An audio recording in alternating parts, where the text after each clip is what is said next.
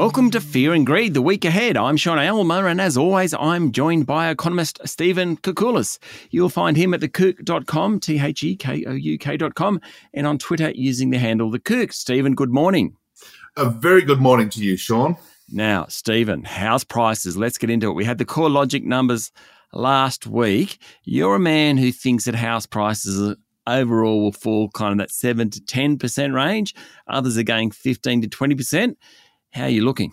And some are even more. Look, I'm pretty happy with my forecast because the CoreLogic numbers, while they did show a, big decline in the month of August, 1.6% Australia wide, the fall from the peak four months ago is now 3.5%. And while some people are sort of extrapolating and saying that, uh, you know, that there's an acceleration in this pace of decline, I'm not so sure. Clearly, we've got more falls to come. There's another oh, three, four, five, six months to go. But if you look at things like the weekly auction clearance rates, they're stabilising or even picked up a smidge in the last uh, few weeks on average.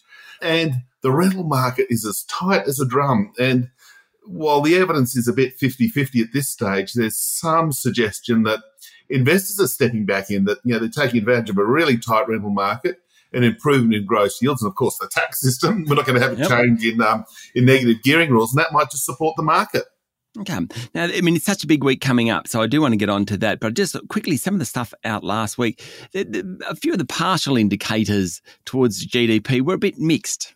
They're, they're a bit mixed. Yeah, capex uh, business investment was a bit weak for the June quarter. I think there were buildings and construction was the weak side of that equation because of weather events that a lot of uh, construction was postponed. Equipment investment was nice and strong, so machinery and plant and that sort of stuff is is coming into the economy quite well. Retail sales were, were remarkably strong. There was a big surprise uh, for the month of July, 1.3% gain. So we consumers are spending.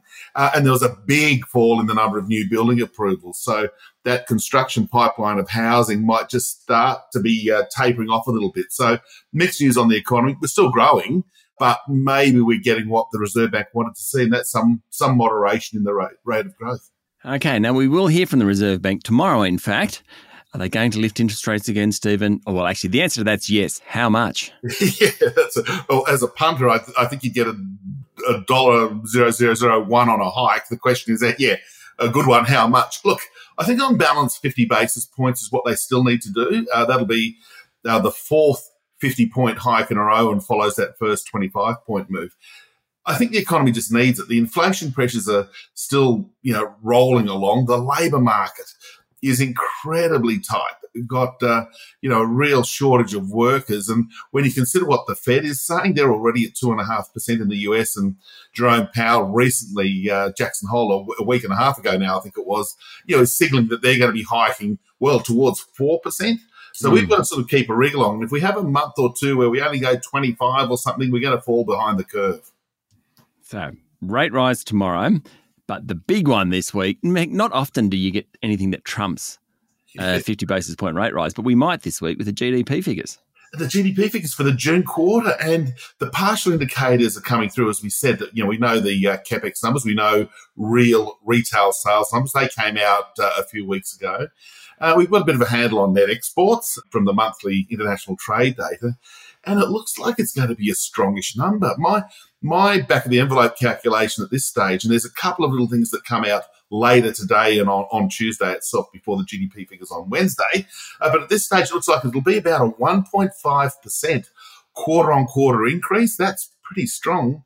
The annual figure will be sort of close to 4%. And I guess in a sense, when you think about why is the economy at over full employment? Well, if the economy is growing at 4% in annual terms, that's why we've just got that momentum in the recovery from the COVID lockdowns a year ago.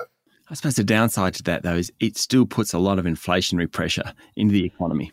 Uh, yes, yes, and that's the issue. Yeah, we know from academic research, which does have a place in our analysis, of course, is that if the economy grows at about two and three quarter percent, a little under three percent, that's a sort of uh, speed limit, if you like, on the economy.